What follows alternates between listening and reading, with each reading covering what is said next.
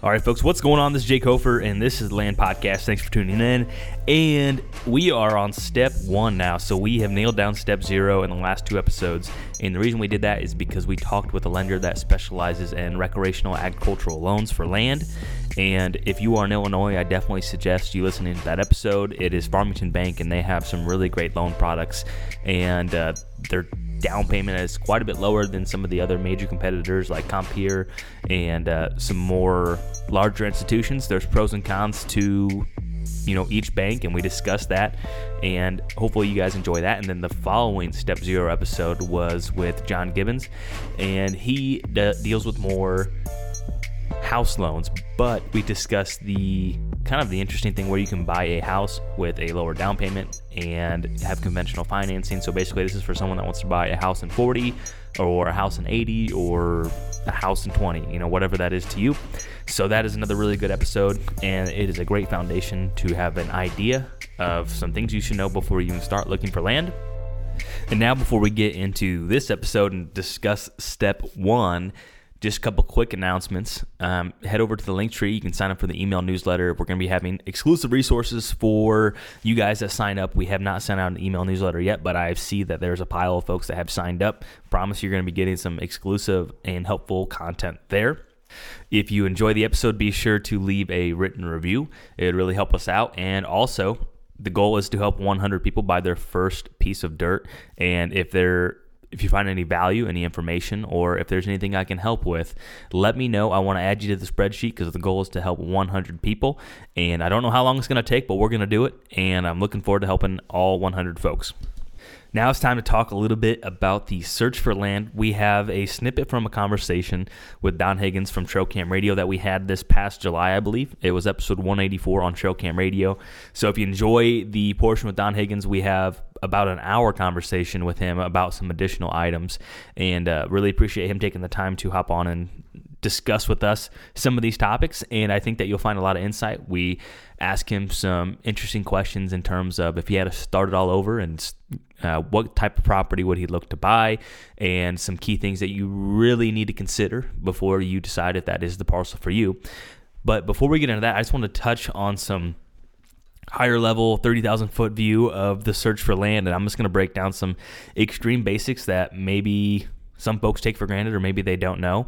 And so I'm just going to work through these notes and then we're going to dive into the conversation with Don. All right, so starting with the maybe obvious, but maybe not so obvious, depending on your journey of looking for land. One of the first locations I would certainly suggest is land syndication websites like LandWatch, Lands of America are two of the key marquee uh, locations where basically all brokers are any land broker is syndicating to LandWatch or Lands of America.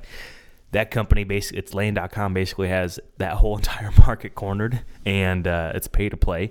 So you'll have on the top of them you'll see some of these i forget what they call them signature listings basically. And those ones are people pay to get to the top in your search results. But be sure to look past those because that means that there's more below and it's just no different than searching for anything else online just look at those filters and make sure that you are doing everything you can but also don't solely focus on the signature listings. You can obviously Google land for sale in X county, but I will give you this quick fair warning, and it's, it's some level of credit to Whitetail Properties. They do probably the best job with SEO, and they'll be the first brokerage that shows up.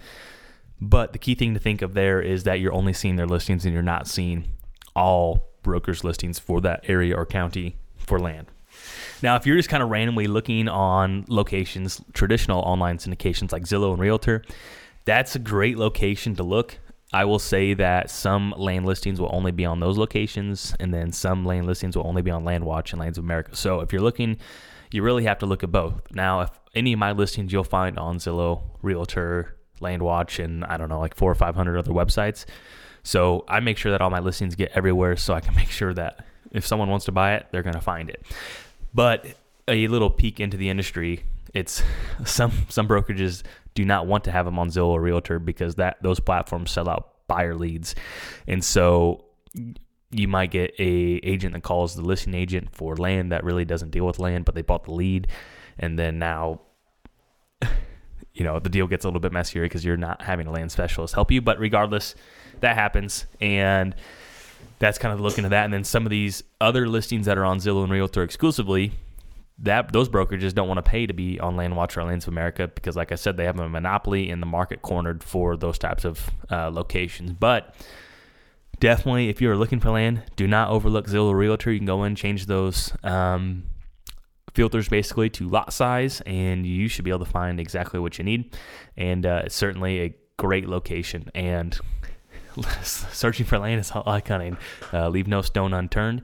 There's obviously hot spots and great areas to really focus and key on, but where there's less potential buyers to find it, the more edge you will have as a buyer. Now, another thing in terms of the search for land, and all this might seem like common sense, but I'm telling you, keep your eyes peeled when driving around. Look for that, uh, I don't know, piece of plywood that's on a side of the road that says land for sale or a for sale by owner little sign on the edge of a woodlot. Certainly great locations to look. Now, what I'll say is this they'll either be a really good deal or a really bad deal, in my opinion. So make sure you have enough market knowledge to be able to decipher which is which. And also, as a seller, you get more money by listing it on average. So, because the ones that don't sell for sale by owner are just grossly overpriced and no one's ever going to buy them. But you know, there's there's pros and cons, and it's there's a lot of things that tie together. But definitely, as you are looking for land, keep an eye out for those.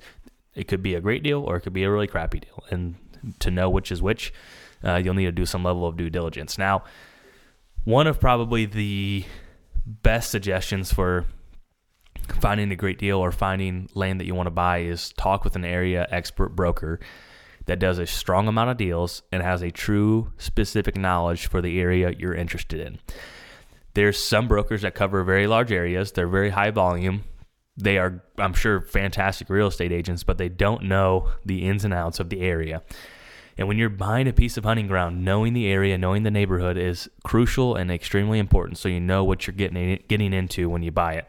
Obviously, there's a lot of due diligence you can do and any good broker will do that for you. But to kind of have someone in your corner, they're in it every day, having their ear to the ground can really help you if you are nailed down step zero and you're ready to start looking for land and be, um, you know, move move with speed and intensity when the time is right. So find a buyer's agent that can be in your corner. And uh, if anyone listening to this needs help finding a good buyer's agent, reach out and I'll be happy to find someone that's a top producer or a very effective agent in your area that you're looking. So um, I've done that a handful of times, and I think that everyone's been happy up to this point. Now, the other thing is finding off market deals. So there's some level of art form, and I think that in order to find an off market deal, you either need to be in that area or tied into the community or you know have some sort of resource and so that's great for if you're looking to buy where you're at but i know a lot of people end up buying a farm and then maybe they need to be an hour away from where they're at, just from maybe they live in a more metropolitan area, a suburb, a more populated area, and they need to travel to get to better hunting. So, in order to find an off market deal like that, very challenging. And that's the importance of working with a good buyer's agent. But, you know, let people know that you're looking for land. Um, say, hey, I'm I'm looking to buy land. Do you know of anyone that might want to sell? And you never know. You'll probably be on a bunch of wild goose chases, but you just you know, if you're ready to roll, and that could be a great way to find the parcel that you're looking for. Another thing is Craigslist. Um, I know there's Anthony Heller. He bought their farm in Wisconsin off Craigslist, and he's going to be on the podcast here to talk about uh, his process. Um, so that's another location. Facebook, Facebook Marketplace is another location. Once again, a lot of those farms on there are just grossly overpriced, and it's people are, you know, like, man, if someone's willing to pay it, yeah, I'll sell it. In reality, it's just it's overpriced. But there's I'm sure there's been deals found on that, and that's a great location. Another one that could be very strong takes a lot of due diligence and some level of focus is targeting on key farms and sending them handwritten letters explaining who you are, what you want to do, why you want to buy it, and um, just you know letting it be known. Obviously, once again, hard to say, but at the end of the day, these are all very good options for your search for land. I think that some people think that just because it's listed online that it can't be a good deal now, but I'm telling you, there's been a lot of strong deals that I've seen executed that were listed. Anyone could have bought them in the whole world, and for whatever reason, they are overlooked. And you know, so I'm just do not think you're overpaying just because it's listed by a brokerage. I guess what I'm trying to say. I think that that's a common con- misconception of people. So those are some of the locations to look. And then I think the other thing when you're searching is to make sure you have the right level of patience. You want to be precise but not overly picky.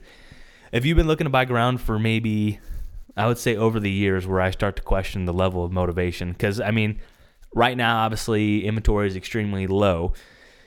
But given normal circumstances there's usually a pretty good buffet of properties to look at. And I think if you're you know been looking for multiple years, either you're too picky or you're not as motivated as what you say. And that's just my opinion on that. And I don't think anyone should rush into buying a property that they don't think they'll like or enjoy or checks off their boxes. But that's something to strongly consider. The other thing is, I think when you're looking for land, is just because a deal has been listed for a long time, it doesn't mean it's a bad deal. And in fact, with how the market has been in the last year or two years, it might be a good thing that it was listed a year ago and it may have been 5 or 10% over you know overvalued on the list price then but if prices have gone up 20 25% in your area now that thing's underpriced by 15% and people just think that there's a stigma because it's been listed for a long time and there must be something wrong with it or you know all these different things go into that. But there's multiple people that I've helped buy parcels that have been listed for a long time. And knock on wood every one of them has been a very strong purchase in terms of what it end up appraising out at or their level of uh, success on a whitetail perspective or you know whatever their goals were a lot of times those are really really great locations or great properties to key in on. Obviously you want to make sure that you're not buying a crappy property and you know there's due diligence there. That's good to have an agent in your corner that knows the area to be like oh yeah that's why it hasn't sold. Or you have the, the flip side of it is like yeah it's, it was over it was overpriced. It is not overpriced now. You know does this check off your boxes? Yes no? Okay great and the importance and the reason I've started this mini series is after step zero, if you truly do that, you are able to move swiftly when the right farm comes along and you can move forward with confidence and precision. You know where you're at financially, you know what you can get from the from the bank, you know the loan product you're going to be getting into. You can go get a pre-approval letter in a moment's notice so you can include that with your offer, which we'll be talking about how to write a great offer. And all that just compiles into being a very strong and effective buyer. So, we hope that makes some sense. Hopefully you learned a thing or two in your process of looking. There's obviously a lot more, you know, craziness in the world of real estate where someone might fall into a deal. But these are some great starting points and things to really consider. I think the more people you talk to, the better off you are. And now it is time to get into the conversation with Don Higgins and his suggestions on what to consider and everything else and goes into a type of property that piques his interest. So we hope you enjoy it. Let's go ahead and get right into it. Well, uh, should we dive into some of the questions we have right here? Yeah, yeah. Let's. Uh, yeah, that was a little off the cuff there, but yeah. Sure. Okay. So, um, one question we kind of have here is: you walk a lot of farms, and you've helped a lot of people make farms better. And I, I feel with a lot of things, there's always the lowest common denominator, like the one thing that has is in common with all those parcels. And based on your experience, like what have you seen that the top tier, like the top 1% of farms, like what all those farms have in common? Is it uh, seclusion? Is it the size of the parcel? Is it cover? If you had to boil it down to one thing or a couple things, what typically makes a farm just like top, top, top tier? Well, I, I think the the layout of the property for one thing, but I, I tell people all the time the most important thing, whether you're buying a property or or leasing or whatever, what is around that property is more important than what's on it. And uh, what I mean by that is you could take a 10 acre property that's nothing but open ag field, not a tree on it. And if it sits right next to a thousand acre sanctuary where no hunting is allowed, and you put food on that 10 acres of ag field, ag field that you buy or lease, why you can have fantastic honey. Um, so, and I think that's lost. A lot of people lose that that idea when they're buying or or leasing a farm is they don't look beyond the boundary. Um, they, they look at what's there and don't consider what's what's around the the property. So that's that's a big one. Um, I think there's probably more properties ruined by too much hunting pressure than anything.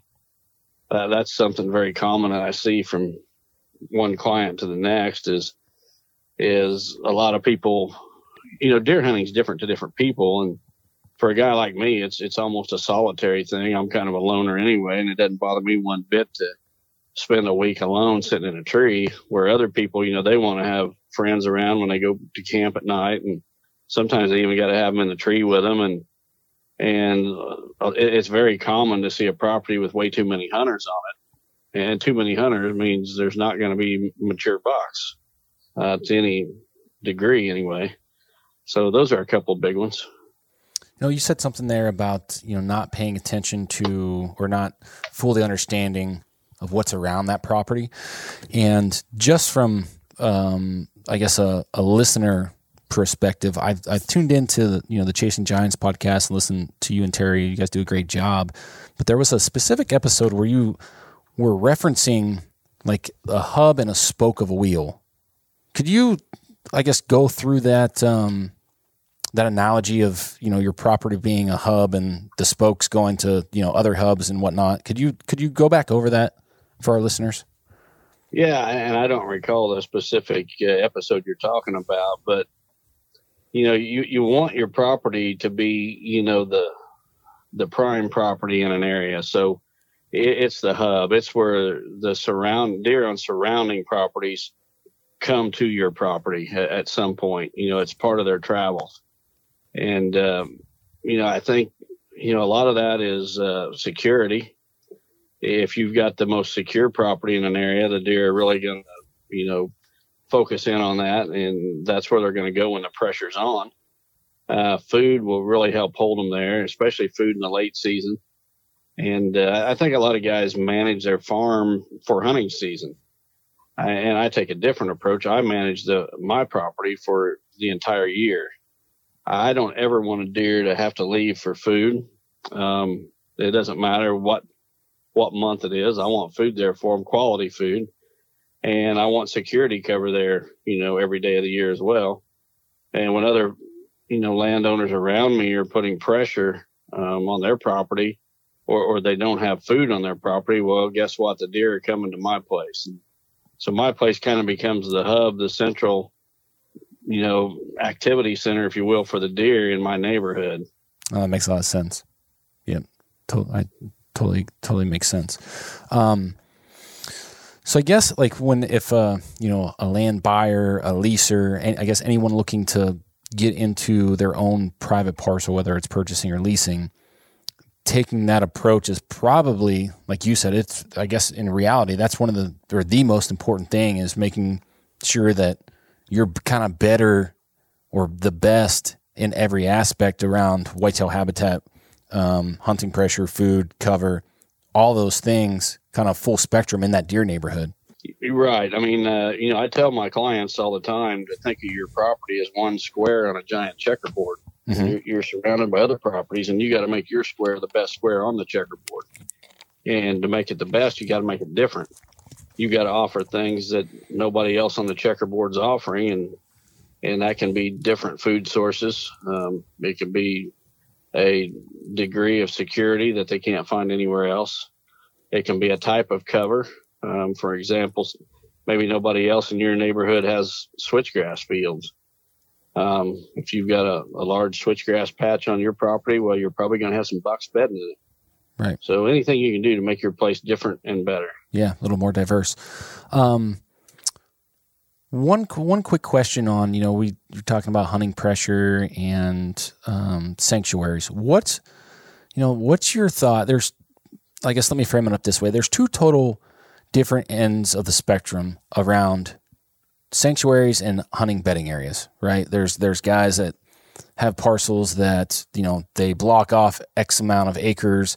That's their sanctuary. They're it is a cardinal sin to ever step foot in that area of their property unless they're retrieving a deer. But then you have other guys that you know that's their whole strategy is to hunt bedding areas. Um, where do you fall in line with with um, like either, either one of those thoughts or or strategies, ideologies? Well, I, I think I fall right in the middle because uh, I like to hunt bedding areas, but I'm hunting right on the edge of them. Um, I've got sanctuary or a sanctuary on my property. The whole heart of my property is a sanctuary, and I stay totally out of it. I give it to the deer, but I'm hunting the edges all the way around it with my scent always blowing out. So, I, you know, I'm kind of somewhere in between, I guess. Okay, no, it makes sense. Um, I guess let's moving on here. Um, I guess what's uh, we'll stay on the on the habitat side. Like, what's one thing? Like looking back at you know your your farm, things that you've done previously throughout the years. What's one thing you look back and just cringe that you know you put yourself through, put your put your property through? What's one thing you would do over? Wow, that's a that's a tough one. Chad stole that question from me. I wrote that down. he yeah. jumped right to it. well, um, and, and to know, I guess it's probably my hunting approach. Whenever I started, I, I didn't realize the importance of, of security in a sanctuary, and uh, and I think that's pretty common with deer hunters. If everybody gets hung up on food plots, got to plant a food plot, you know. Got to plant the right thing in that food plot. That's the that's what's going to make me successful. Having a food plot and what I plant in it, and that's not the case at all. Um, security is hands down the most important thing on a property. Once I figured that out, my success just skyrocketed. And, uh, you know, I planted some things, uh, basically some CRP seed mixes and such that, that I thought would be better cover than they were. And I'm actually in the process now of converting some of those over to some better grasses um, that are taller and stand better. Mm-hmm. So, um, you know, my property is is a work in progress. It's it's never done. I don't think. At one point, I thought I would soon be done, and I could just sit back and relax the rest of my days and never have any projects to do. But I discovered that's never going to happen. There's always going to be something to do to make it just a little bit better. Because I'll sit in my tree stands and and I'll just observe and I'll think if I just did this, it'd be just a little bit better. And I'll take notes. And then come off season, I've got a whole list of notes of things to do on my my property. So I don't think it's. I think it's a never-ending process. Mm-hmm. Let me ask you this: I when I hear when I listen about your farm, I can never picture what it looked like. And obviously, you don't, I'm not asking you to. Any Google Earth creepers can figure it out based on this answer. But like, how did you buy that parcel? In terms of, did you buy it as one piece? Was it listed? What did it look like when you bought it? And then, kind of like, what were some of the transformations you've made uh, over the years that you've owned it? Well, actually, the the farm where I live was my grandparents' farm. Um, the house that I live in, my mom was born in that house. And so I've been here since the day I was born, basically. I grew up about three miles away, but uh, I spent a lot of time as a kid on this property. And when my grandparents passed away, I, I purchased it. And uh, I've made, uh, let's see, two other purchases of, of ground that butts up to their original. Originally, they only had 30 acres. It was a real small farm. Mm-hmm and I bought two other tracts to give me 120 acres today. But uh, it just kind of fell into my lap. And the, the crazy thing is, is when I started um, about 30 years ago, there was hardly any deer here. I mean, if I seen a deer track on this farm, it was newsworthy. And I, I started planting trees and, and creating cover. And uh, I would I just dreamed that if I could sit in a tree stand and maybe see four or five deer on a hunt, that'd just be awesome one day on my own property. And reality is is totally blown away that dream. I mean, I've sit in my stand and seen up to over 70 deer actually in one hunt, over 17 antlered bucks or or 17 antlered bucks, not over 17, but 17 antlered bucks on one hunt. So, uh, you know, I it lays out beautiful, but at the time when I, I first bought it and started working on it, I had I, I thought it was a terrible place. I mean, I, I, just it's not surrounded by any woods; it's surrounded by open ag fields. And I thought, here I am with just this property with no woods around. How am I ever going to get deer to stay here? And the beauty of it today is that with no woods around me, I don't have people sitting my property line, and uh, it's kind of an oasis, a deer oasis in a sea of ag. And you know, I can let bucks go, and sometimes they live, sometimes they don't. But I think I can probably let them go and, and have a better expectation of them surviving than a lot of other land managers. So, you know, there was no uh, method to the madness; it just kind of fell into my lap. What's the like what's the mix of cover versus food percentage on that 120 acres? Is it like an 80 20, you know, 80% cover, 20% food, or what does that mix look like on your farm? No, I've only got, well, I've got a 25 acre ag field, so you can take that right out of the mix, and there's, that leaves less than 100 acres. Um, of what's left, the 95 acres that's left, um, probably only about 10 acres of that is food uh, a beauty of the property that, again, I had no idea. It just fell in my lap was those ag fields that surround me take a lot of the browse pressure off of my plots. Mm-hmm. So I can probably get away with planting fewer acres of food plots than a lot of land managers just because right across the property line, pretty much all the way around me is, are ag fields that the deer in the evening time they can walk you know into the neighbor's ag field and start feeding and uh, my plots are basically to get them through the winter. Got it. So, so really, roughly out of the hundred, you have ten acres of food plots that you plant, and then obviously, like you said, the neighboring farms are are doing a lot of the heavy feeding uh, throughout the year. Is that right? Right. Okay. So I guess with it, let's say ninety percent of it being cover, what are what's the mix of that? Obviously, um, some of the more sturdy grasses, like you were talking about, but what are how how does your farm have so much staying power? Well, it, it's diversity. Um, I probably got 35 acres of tall grasses, um, broken down into three different fields, um, and the rest is is wooded cover. I mean, yeah, I've got you know pine and spruce thickets. Um, I got oak flats. I got uh, just uh, a mixture of briar patches and odd odds and ends saplings growing up.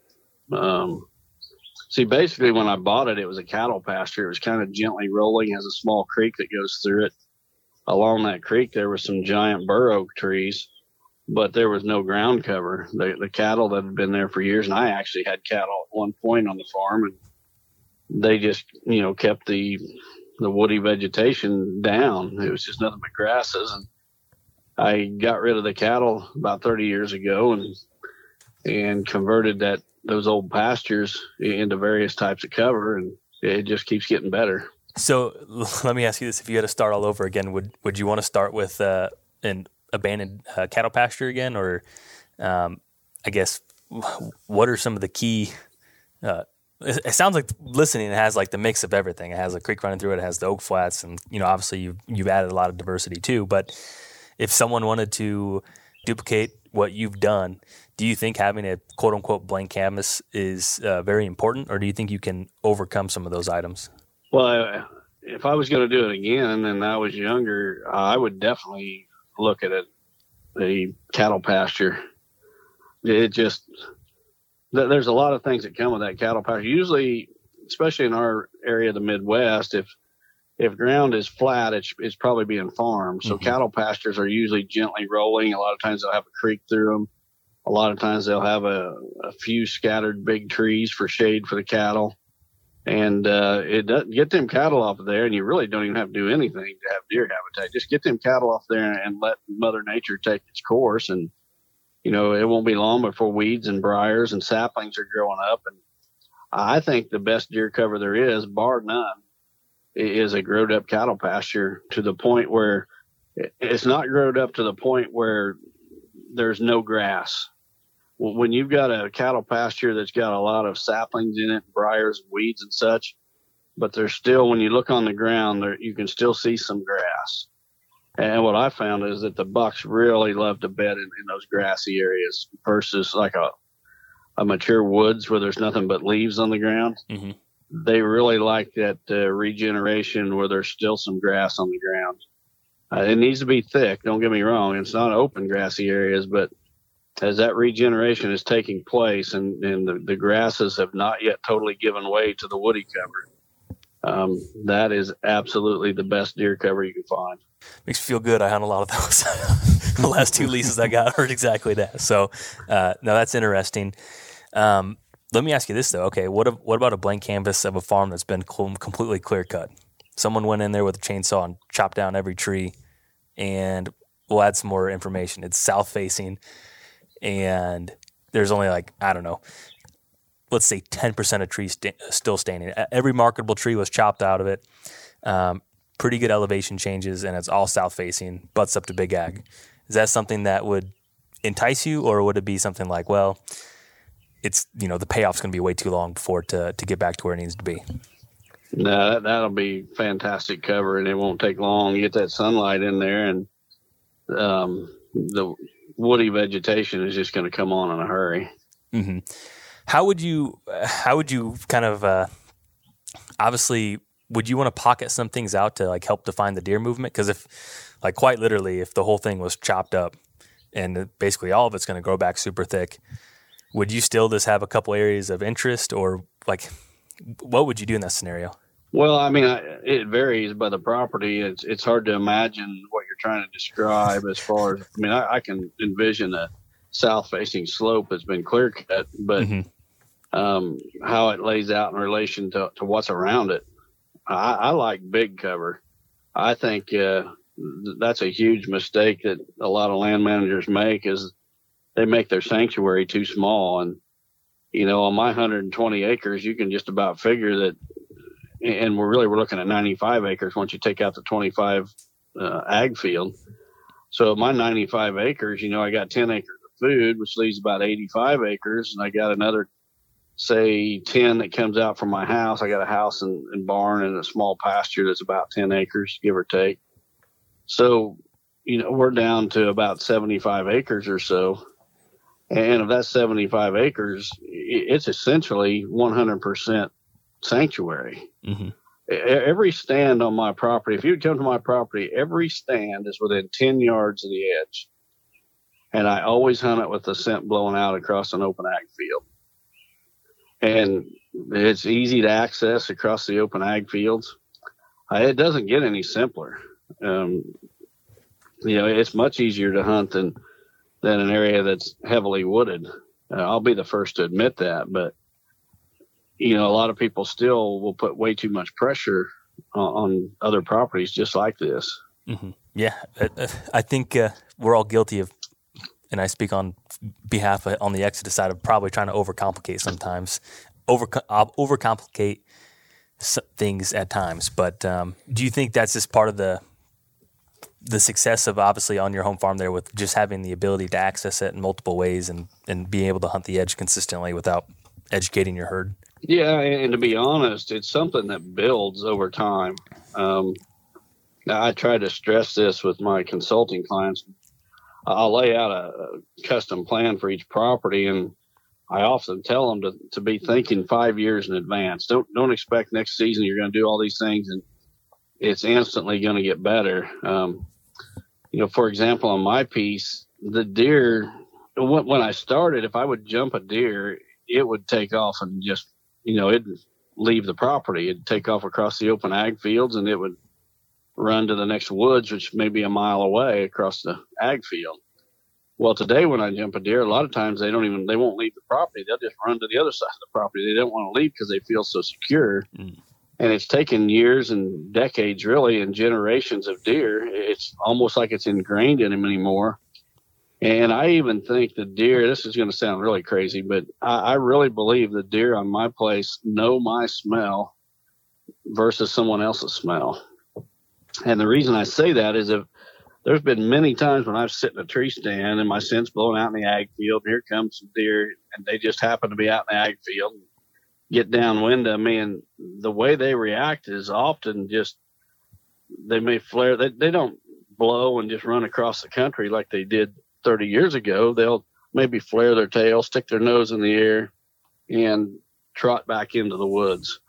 Or, or sometimes they even just, they, they, I know they smell me, but they don't even run the other way. It's just like they, it's almost like they're thinking, "Oh, there's Don again." I just pass on by and give him a little bit of distance, and I'll be fine. And the reason that I think this is because when I'm sitting in a tree with a cameraman and a deer gets downwind of us, it's totally different. The deer just go berserk.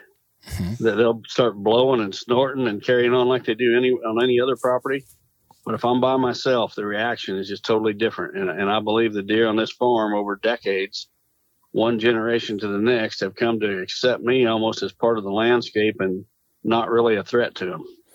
Well, I don't think that that thought or concept is, you know, that far out there. I've heard guys nothing no one specifics coming to mind right now, but I've heard guys, you know, talk about, you know, doing things that are repetitive to making making deer accustomed to your process, whether that's the way you check cameras, like you use an ATV every single time, or use a bicycle every single time, or use a tractor every single time, or use the same gate every single time. But I've heard guys talk about doing things the same way, checking trail cameras with the wind blowing the same way, and hoping, I guess they're hoping because there's no hard evidence you know from their success that it actually works but their their thought is if they do things the same way then deer will get used to that or accustomed to you know their process and and ultimately their sin and whether it's you know in their in their core area or not. So I don't. I mean, it's um it's something that's probably hard to like wrap your hand around and say it's tangible. But I don't think that thought that thought or ideology is is you know that far out in left field at all. Yeah, and I can tell you for absolute certain that if a deer can hear you coming on, uh, you know, some piece of equipment, and he has time to decide how he's going to react before you get there, whether he's going to just lay his head down on the ground and let you pass, or he's going to sneak away or whatever, or, or blow, see how close you get and then blow out of there. If they can hear you coming and they have time to think about it and react, it's not near as much pressure on them as you know you're walking and you slip up on them and they don't hear you coming and there you are you know, 15 yards from where he's bedded, and then he finally detects you. Right. That that's a whole different level of stress than, than them hearing you coming on an ATV or tractor or whatever. Right. No, it makes sense. It mm-hmm. make, makes makes total sense.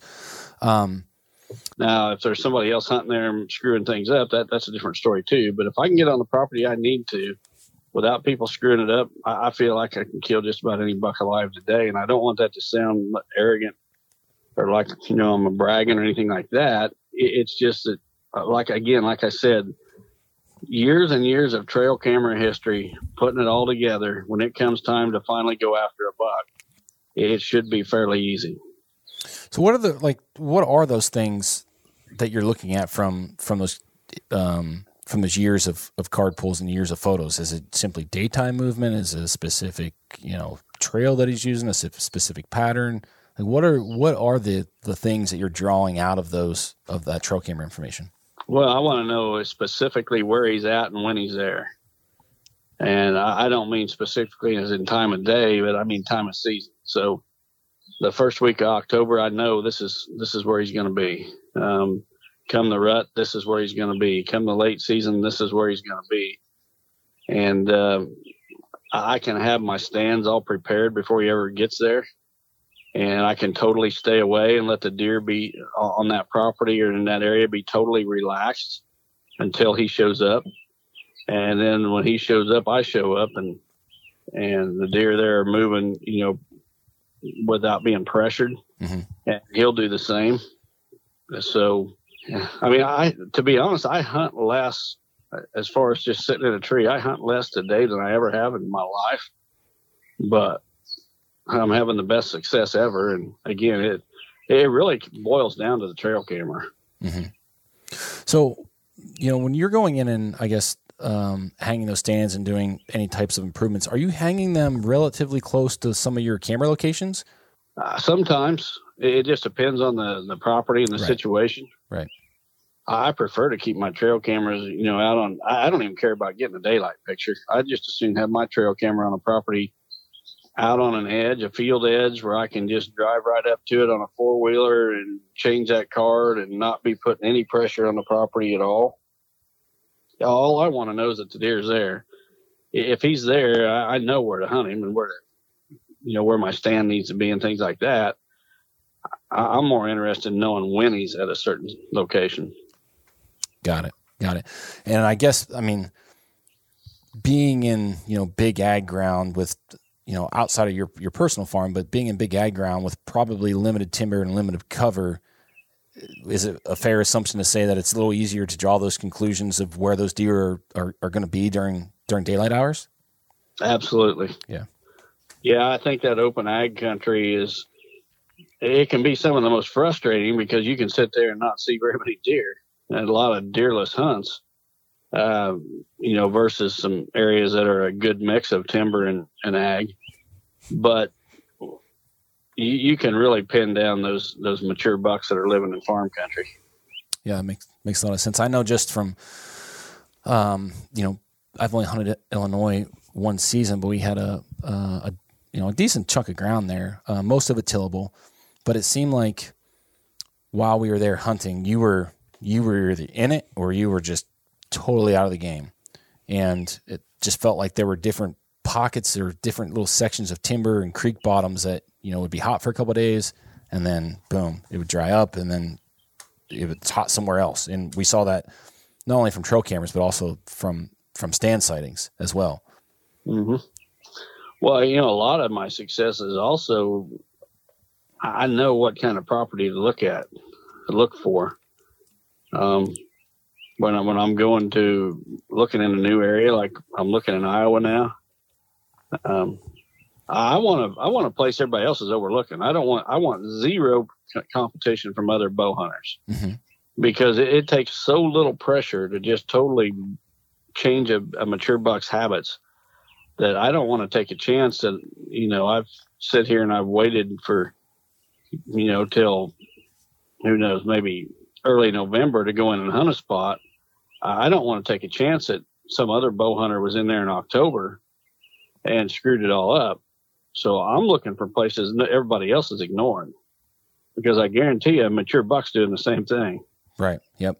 I've heard a lot of guys talk about you know hunting some of the plain states through you know the, western Midwest, I guess Oklahoma, Kansas, Nebraska, and making note of what they would consider like junk parcels or overlooked parcels, things that you know that only had like fallow fields or CRP and just maybe a couple draws with no standing timber.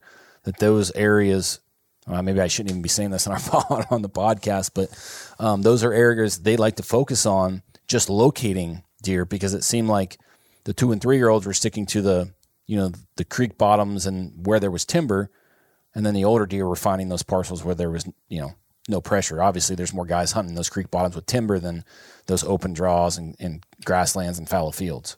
Human intrusion's everything. I say it on the podcast probably twice a week, but uh, you know, human intrusion ruins a lot of good properties. Yeah. So, I mean, I try to avoid human intrusion as much as the deer do. If a property's got too much human pressure, I'm looking elsewhere. There you guys have it. Thanks for tuning in to this week's episode. Also, thanks to Don for taking the time to record with us this past August or July. And if you want to listen to more episodes with Don, you can head over and finish this full conversation. It was episode 184 on Trail Cam Radio. I believe we've had him on two other times. And then if you want to listen to his podcast and Terry Pierce, Chasing Giants, they have new episodes every single Monday. It's a great listen. And we hope you guys enjoy it be sure to head over to the email newsletter if you'd like to sign up for that. And if you find any value in this podcast or this episode, a written review would help us out a ton. And then until next time, we'll be going on to step two. Have a great week. Catch you guys later.